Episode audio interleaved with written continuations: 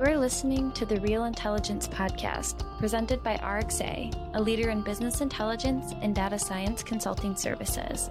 We're here to bring attention to the unique stories, perspectives, challenges, and success that individuals in the data industry face at every career stage. Welcome to the show. Welcome to the Real Intelligence Podcast. You're on with Jason Harper, CEO and founder of RXA, and Anna Schultz, marketing coordinator at RXA. Our guest today is Kristie Rowley, the principal data scientist and director of data science at Domo. Kristie earned her PhD from Vanderbilt University and has worked as a data scientist and organizational behavior consultant for over 25 years. She has used data science and machine learning to effectively inform the business decisions and strategy of numerous organizations, including Fortune 500 companies, nonprofit organizations, governments, and policy institutes. Dr. Rowley also specializes in data science, machine learning, and artificial intelligence education. Throughout her career, she has designed and taught graduate level statistics, data science, and machine learning courses at numerous universities. She has translated this experience into her current role at Domo by working with organizations to effectively develop and scale up their production data science processes and practices. Her work can be viewed in more than 25 peer reviewed research articles that demonstrate her passion for data science and its many real world applications. Welcome to the show, Kristie. Thank you. So nice to be here. Thanks for having me. Yeah, absolutely. Um, so that's an incredibly impressive bio, and I know it only kind of scratches the surface of your accomplishments in your career. So we like to kind of start off our podcast by getting to know the real you. So I have a couple questions for you that we might not find the answers to in your professional bio. Um, the first one being, what's the one thing you'd love to be an expert at? Oh, do I have to pick one? you can give us a couple. Everything that I want to try, I want to be an expert at it. So. um, if I had to pick one, um, oh, I don't know. I think I would be like the world's best guitar player. I think that's what it would be. That's awesome. Um, do you have any experience with other music in- musical instruments or just kind of guitar? Oh, I grew up playing the piano, so I still play the piano today. Um, and I was classically trained in piano. Oh, uh, wow. uh, pianos are really hard to take to college and things like that. So I started playing the guitar when I was pretty young too.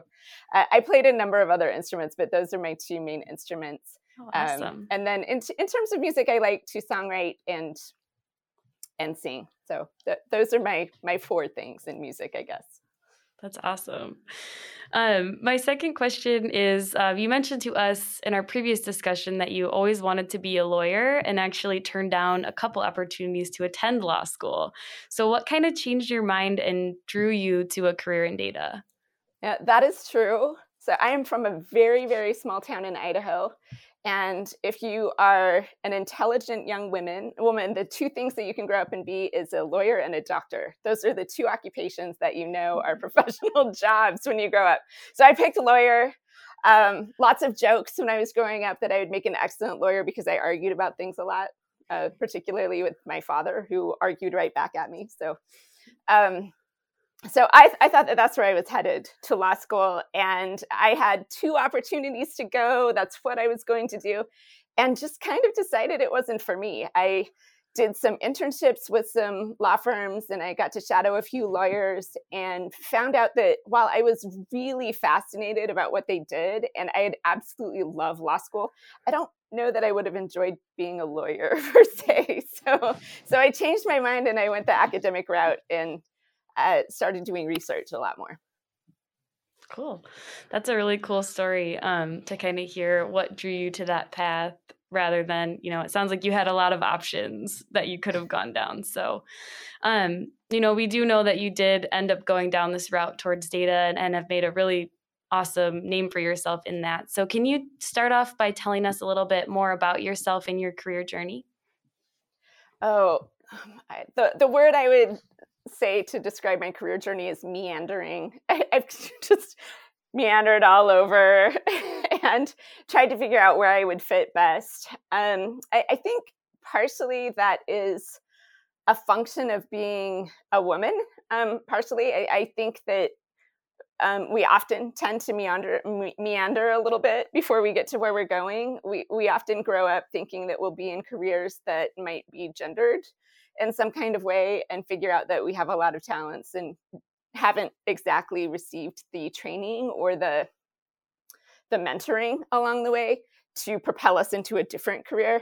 And so I, I came to a place where I, realized I can be good at a lot of things. And it's really up to me to decide which one that I want to do and which one that I'm really passionate about. And when I figured that out, it was really freeing that I wasn't, I didn't pigeonhole myself into anything. I had talents, I had abilities, I could use them in a whole bunch of ways. And I was fortunate enough to have a lot of mentors along the way that whether they know it or not, and sometimes it was really insignificant things, they allowed me to believe that I could do things that I don't think I would have come to on my own. Um, so, so I've done a lot of things. I've, I've, taught English as a profession. i I was a professor. Um, I uh, came to Domo. Domo. Domo made me an offer I couldn't refuse, and I came to Domo about five years ago, which was a huge change from academia. And when you're in academia, you kind of believe that academia is the best home you could ever find. And so leaving academia is really hard. And that was the most scary transition I've ever made in my whole entire life. Um, and I, I, made it, and it's so much fun. It's so much fun to be in tech. Uh, I love it so much. So I, I don't know. I I meander. I meander a lot and I don't regret it. It's not very streamlined, but I've learned so much at every step along the way. And I I I don't know if there are people out there who feel like they're meandering. I wouldn't necessarily discourage it. At some point, you do have to get a real job, and at some point, you do have to commit to something so you can propel yourself and be who you want to be. Um, but it's okay to figure it out first. Well, I love that, and thank you, Kristie, for being a part of our show today. Like, we are really honored uh, to have you have you with us and talk about your meandering. I think that's really good um, counsel too to allow yourselves people as you're exploring careers and learning who you are and and what really interests you to allow that sort of meandering. That's a great that's a great way of looking at it. Um, and you've done a very effective job meandering through some really impressive jobs that anyone would love to land on so that good for you to continue like to to look for until you found something you know at domo. Um the uh one of the things you said too that i found interesting so your background you know piano uh guitar music one of my uh kind of hacks for finding who's a real data scientist is are they musically inclined? Because if they're not then I start to question things because those parts of your brain, from what I understand, are like so so interconnected. So I wonder, uh, I wonder if you had any thoughts on that, or maybe tell us a little bit about how perhaps you feel music actually contributed to to your career choice. I can only speak for myself, but for myself, I feel myself using the same part of my brain to write music as I do to come up with really creative mathematical solutions. Um, I, I, don't know if that makes sense. Most of us don't feel ourselves think. Um, maybe I think about it a little too much, but I I feel myself using that same center of my brain to come up with um, scales and unique chording and things like that as I do when I'm coding and writing uh, unique mathematical um, solutions uh, that that we come that we come up with here at Domo. That's that's what we do. We do custom data science solutions. Um, so I feel myself using all of that those same neural pathways uh, to do that. In terms of um, does does being musical make you a good data scientist? I don't know. It makes me a way better one. It makes me a way better data scientist uh, because I can see how things piece together, not just in code blocks, but how they piece together in bigger stories. And so it, it's absolutely made a difference in my career. Um, I think that it also exercises a part of your brain that is nice to keep open and not necessarily pigeonhole yourself if you're in a technical career. Data science is really weird. It's not programming. So if you're a programmer, you probably can get away with just using one or two or a handful of neural pathways to get your your work done. And that that's usually very effective for a lot of people. I feel like when you're trying to create custom solutions, you, you can't do that. You either have to hire people that fit each of those tasks or you have to be able to do it yourself. And I'm I'm a do-it-yourselfer to a fault. I this is not I'm not bragging. Uh, this is I wish I didn't do so many things myself, uh, but I do. I do, and part of that uh, I think does have to do with being able to piece things together and just piece different aspects of your life together in a story. Well, I think one of the, one of the things I say probably too often is that the dirty little secret of data science is that it's more the, more of an art than a science, and I think that creative what you're describing there the creative process and that that methodology that you're developing and writing music and that probably does actually help train and think creatively to solve these you know these custom uh, data science solutions that you're putting together for your customers. I think I think it probably does directly help. I, I agree with everything you're saying there. And I think one of the other questions I have too is, and you kind of touched on it, being very hands on is through your career, you know, at least over the, the, the history that I've gotten to know you, you have an extremely technical role, but also a very strategic role. And you're sort of straddling that back and forth between having to get in and be very strategic, uh, and and then and then implement and do things super technical. And so I'm wondering if you could maybe just talk about some of the some of the methods or skills you use to sort of like bridge that gap to go to to kind of level up and level down sort of as rapidly as you have to, probably oftentimes within the same day or even hour. You are right. I don't think about that very often, so I'm glad you pointed it out. Uh, interestingly, we just took the Clifton Strengths Assessment as a team and strategic was my number one. It, it, it, was my number one thing and i i love strategy and i've always known that. I, I love it. If i didn't have it in my life i'd probably wither and die. So i would not enjoy the data science role and getting down in the weeds and doing all of the technical things that being a data scientist requires if i couldn't be strategic. So i kind of do those technical down in the weeds things because I can and and I'm proud of the fact that I can do them. Uh, but what I really enjoy is the strategy and I don't know that I ever get away from the strategy. It's it's always on my mind. Um, my mind is always playing Tetris. Like I'm always seeing the pieces fall and I you know sometimes 10 or 11 pieces that you haven't seen yet, I know where they're going to land and how that's going to work out. And if I don't get the piece I want, I can shift things around and, and make it work. So I always have backup plans and backup plans to those backup plans because I'm always thinking about strategy. Um, so I like it. And I don't, I don't think I move in and out of it. I think I always think about strategy. And I force myself to take breaks from it um, because if you think about strategy too much, it's really, really hard to ground yourself into what's important right now in the moment. Um, so I, I feel like I have to take scheduled breaks from being strategic. so hopefully that answers your question. I like that. That's that's interesting. You need to give you sort of like that that rest or whatever to let yourself reset and take take out of it. When you're taking those breaks from being strategic, is it taking a break from being strategic and coding, or is it actual nope. rest? Nope. Yeah. Okay. not really. Right. Not really. It's just kind of retooling that strategy okay. to get a different task done. Yeah, fair enough. Thanks fair for pointing that out. I'm less effective at this than I thought. something something tells me you're still highly effective at this. No, I I think you know, kind of extending maybe that a little bit further and circling back also to some of the things you talked about uh, throughout your career, especially you know being a woman in in a technical field, that mentorship component and like how like the advice that you got or maybe didn't get along the way um, and I think you've shared a few a few pieces of I would say wisdom for folks. But if are are there pieces of specific advice uh, you would look to give someone, you know, from a, a generalized mentoring perspective um, for folks who are looking to either grow professionally in this space or perhaps make a career move into this space? Um, I have so many different ideas on that. I'll hopefully cover a couple. Um, the first one, and something that we've talked about a little bit, I had a seventh grade teacher named Mrs. Geary.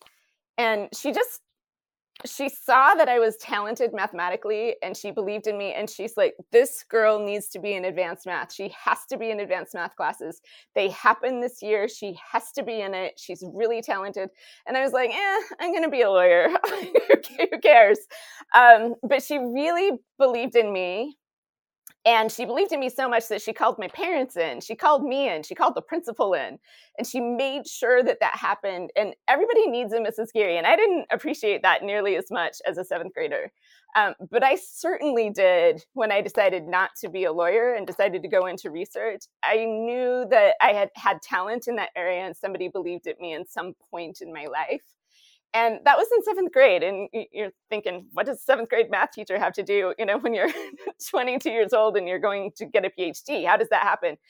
I can't explain it. It just does. Having somebody believe in you at some point in your life sticks with you for a really long time. Um, so one of the things that I would say is find mentors that believe in you. If you and if you if you don't have that, um, everybody needs a Mrs. Geary. Like you have to have somebody who believes in you. And not just believes in you because, hey, you're a great person. I believe in you because you're great and you're my friend, but believes in your skills and your ability to grow your skill set and your brain's ability to be flexible enough to learn and grow into roles that you care about. So I think that would be the first one. I, I would I would say Kristie on that too for folks as you're thinking about that. I think that applies to both sides of the equation and making sure that if we are as leaders see people that we believe in to make sure we communicate to them because I think there is probably a little bit of a lack of that communication of like knowing how to express when you see people that are amazing and being able to articulate and be that person for them who may not have had that in the past. So it's sort of mm. like not assuming that people have been built up right? So taking the time as leaders to yeah. make sure that we recognize people. I, I, think that's a really good point, and to do it deliberately mm-hmm. with them in the room. You know, I, I know that I champion my people. I have the best team ever. They're so amazing, and I champion them all the time. But I don't know if they're always in the room while I'm championing them and to give them that feedback and let them know that, that that's how I feel about them, I think is a really critical piece. So I, I love that. I should do better. So thank you. You know you're awesome, right, Anna? well, thank you. I'm pretty sure I consistently tell you that.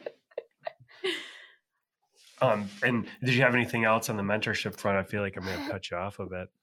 The I think the other thing that I would want to say to anybody who's pursuing a technical role, especially in something like data science, where I think imposter syndrome runs rampant. It's just rampant. Um, eh, nobody feels like they're good enough, and everyone kind of feels like they need to peacock a little bit and always have all the answers. And I rarely find that that approach is helpful. And I think, unfortunately, sometimes um, women experience that imposter syndrome even more. And sometimes it goes in one of two directions. It's either debilitating, and you never get to where you where your potential lies, or um, it goes the opposite direction and you you overcommit and oversell your abilities in ways that is off-putting to a, a lot of people. And i find that just being really honest about who you are and what you know and being willing to learn and grow is almost always the best approach. In fact when i interview people one of my goals is to ask them questions until they say that they don't know the answer. And if they don't if they never say i don't know then I don't hire them. so um, they need to be humble enough to admit when they don't know something and also know how to deal with stuff when they don't know the answer. Um, you're not always going to know the answer. Like my team is pushing the boundaries of what data science can do and what machine learning is capable of all the time. We always don't know. I spend I spend my time doing something every day that I don't know. And if we can't admit that, then I think it undermines our whole reason for pursuing and growing in the way that we have. Can can you maybe talk a little I think part of being able to be humble in that regard is allowing yourself to be vulnerable in that regard and giving and that requires a tremendous amount of confidence and so i think i mean i'd be curious to know like how how would you go about helping helping someone develop that confidence who may um, you know even potentially be at a disadvantage because they feel like they may be being questioned and they may feel like they they need to just exude confidence even when they don't have it so like can you maybe talk through a little bit about that One of the things that I like to do, especially with my brand new data scientists, is to surround them with amazing people. And the reason that I think that that's important is because when they get on a call with a customer, when they're interacting with key business stakeholders, where we need to be confident, we need to exude the, that confidence, they can kind of lean on their team a little bit it's a little bit of a crutch. So they almost don't have to be super confident in themselves. They can be confident in themselves as being part of a group. And then they start to take on that identity of being very, very capable. And then we can't, I can't keep them there either, right? you you do that as a stepping stone, but ultimately you have to get to the next step to where they're taking on assignments all by themselves and getting a lot of good feedback on that. And i think that that's one place where leaders can fall down a little bit. Um, when when i notice someone having confidence issues and it's time for them to have their own confidence on their own one of the best things i can do is give them projects that they have to deliver on their own and not to abandon them like let's work on it together let's let's do it together but i want to see what you can do and then let's let's set you up for a really really good success story when you go deliver this presentation or where you go to this customer meeting or you're engaged in a rollout of a new solution. Um, so giving people responsibility and then helping them be successful in that responsibility out of the gate I, I think is really key at helping develop confidence and understanding that it's not something that's going to happen overnight it takes years and years to develop yeah i think that's trying to shorten that cycle of years and years to develop. I think what you're talking about there is just ways to help bring that confidence to a person sooner. I, I love that. I like the autonomy that you're giving people too to work through those projects where they're, but still surrounded by all of that strength. I think that's that's fantastic.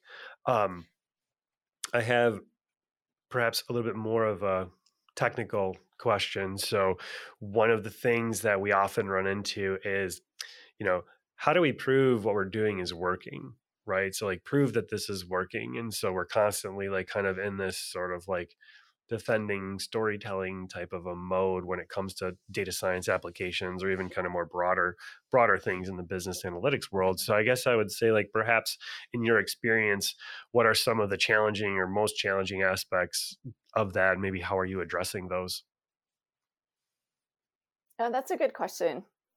Um, just a fundamental flaw in my personality is that I never think that I've done anything good enough ever. I never think that what I've done is good enough. Um, and I, I'm, I'm really trying to fix that because that's not a good attribute of a leader to have if it rubs off on their team. Um, the team needs to feel successful and the team needs to know when they've had definitive successes uh, but I myself, I, am always looking for different ways to do stuff. So I, ha- I, have the opposite problem of figuring out where we've won and where we can do better. Um, one of the things that we always do after we wrap up a project is we sit down together as a team and we talk about what worked, what didn't work, what would we do differently next time, um, what would we like to do in the future. And it's a really constructive conversation about uh, if the team were set loose to do whatever they wanted and maybe weren't restricted by certain criteria of a project or scopes of projects or whatever it may be, um, we get to talk about what they want to do and how they want to do it. And they have so many amazing ideas, way more amazing ideas than I have on my own um, and and they're really we also have a, a, culture on my team where no we seriously want to know what we did wrong we really want to talk about it not because you're going to get fired not because there's any real high stakes about being wrong um, but we always want to get better and we if if we love the thing then we want it to be better and the only way we can do that is if we talk about the things that we didn't do great so it's part of our culture to do that. Uh, but I also think it's really important to just let go. And I, I don't let go very easily, um, but I need to because you get so many amazing ideas from your people who are also amazing humans in so many ways. Um, and it's been just really humbling for me to learn from all of the people that I work with. I, I, I say all the time that uh, my my friend group and my teams at Domo have been the very best, most talented, brightest impressive people I've ever met in my entire life. And it is amazing to be around them and to see what kind of synergy happens when you let them talk about where where they see their failures and where they see their strengths and how they want to grow. Got it. I mean, I think yeah, it's, it's and a lot of what you're saying too really comes back to the team that you're with and that you're building and that you're a part of. So I think that's a really good um, that makes a lot of sense. And I think too, one of the things you said, you never feel like your work is good enough. And I'll just share from from what I see, I'm constantly impressed and amazed by what you're doing. So, and from from my opinion, it's it's beyond good enough uh, from what I'm seeing. It's amazing. Um, kind of along along those lines, I have sort of one final question that I that that I'll put out there for you. Can you? Uh, so you work at Domo. Can you share something that you love about Domo that folks like myself who don't work there wouldn't know?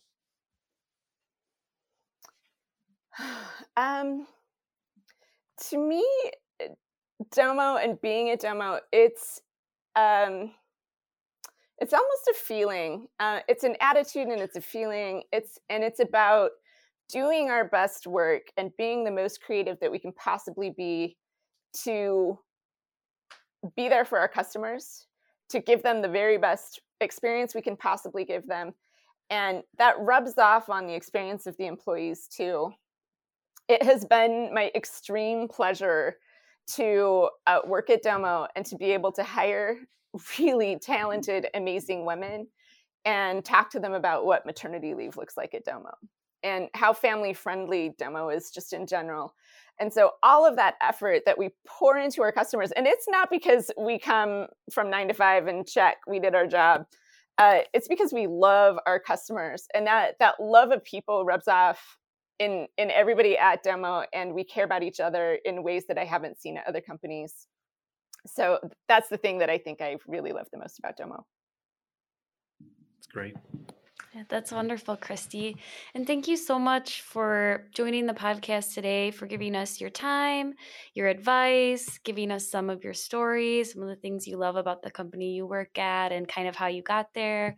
And a lot of the advice that you've shared for someone maybe looking to get into this space or advance in this space. I think it's really um, important for us to hear from, you know, people in positions of power that, you know, you really care and you really do look to develop that in other people. So thank you so much for sharing that um, and for your time. Is there anything else that you want to leave our listeners with today before we sign off? Uh, this has been a pleasure. Thank you so much for having me. Um, I, I, hope I've said some valuable things too. Uh, when I think the only thing I would would would say is that if if we're talking to anybody out there who's pursuing a technical role and maybe thinks that it's not for them or maybe thinks that they can't do it or don't feel like they've gotten the right support to get to where they're going. Um, i would say if you're passionate about it stick with it. Um, there are people out there who will help you. There will are people out there who will help you navigate it. Uh, it, it can be challenging but i think it's really rewarding. Um, and that you have to start often in places that you don't want to start at. You often don't start in the job that you want. you start in the job that is going to get you to where you want to be in five years. Um, and I think that today people get out of school and they often expect to be in the job that they want to be in in the next five to 10 years. And that's often not what's available. And that's often not where you start. And it's okay. It's okay. Just take every opportunity that you get and turn it into the thing that you want. Um, I did not actually come to Domo as a data scientist. That's absolutely what I am. But I, I came to Domo uh, in a completely different role because I saw potential. And there were no data scientists at Domo when I got there. So, so the there was no data science consulting. There really was no data science part of the product. And so take the opportunities that are in front of you and make them what you need them to be to grow into the, the person and the professional that you want to be. The Real Intelligence Podcast is presented by RXA, a leading data science consulting company. RXA provides project based consulting, staff augmentation, and direct hire staffing services for data science, data engineering, and business intelligence to help our clients unlock the value in their data faster. Learn more by visiting our website at www.rxa.io or contacting our team at learn at rxa.io today.